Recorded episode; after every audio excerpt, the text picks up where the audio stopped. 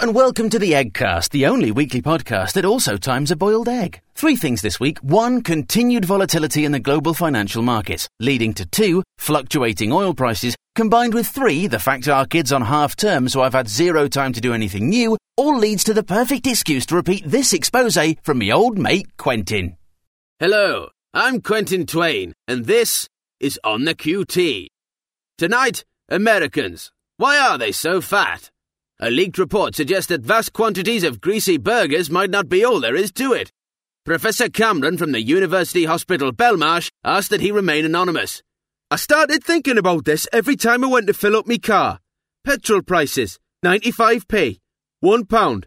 One pound twenty a litre? That's ridiculous, I said to myself. Crazy money! But then I'd go inside the garage and pay more like one pound fifty to two quid for a litre bottle of water.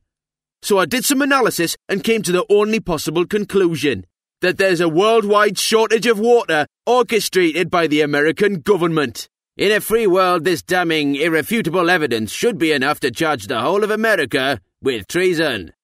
In these oppressive times, however, we need more. The only reason that there is salt in the sea is that the Americans put it there. The Americans have stored all the water they need, then looked at the rest of it and thought, well, if we can't have it, no one else can.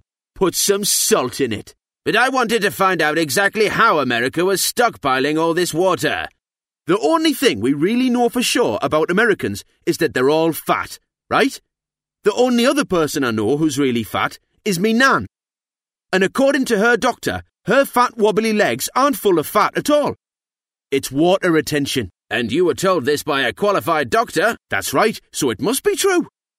Then I started thinking, hang on a minute, surely poor people should be thin, because they've got nothing to eat. But in America, it's the poor who are really fat. So, it's obvious, isn't it? Children from poor families are being sold as walk in water tanks.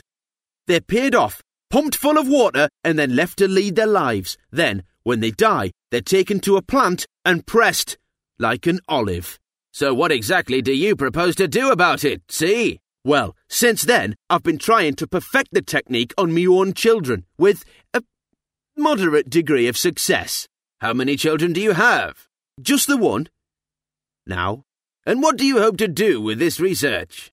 Well, the way I see it, if I can make some money out of just one of our children, then the others won't have died in vain. So that's all for now, but let me know if you'd like to hear more of Quentin's adventures on the QT. Until then, happy munching, 'cause your egg's ready. Now.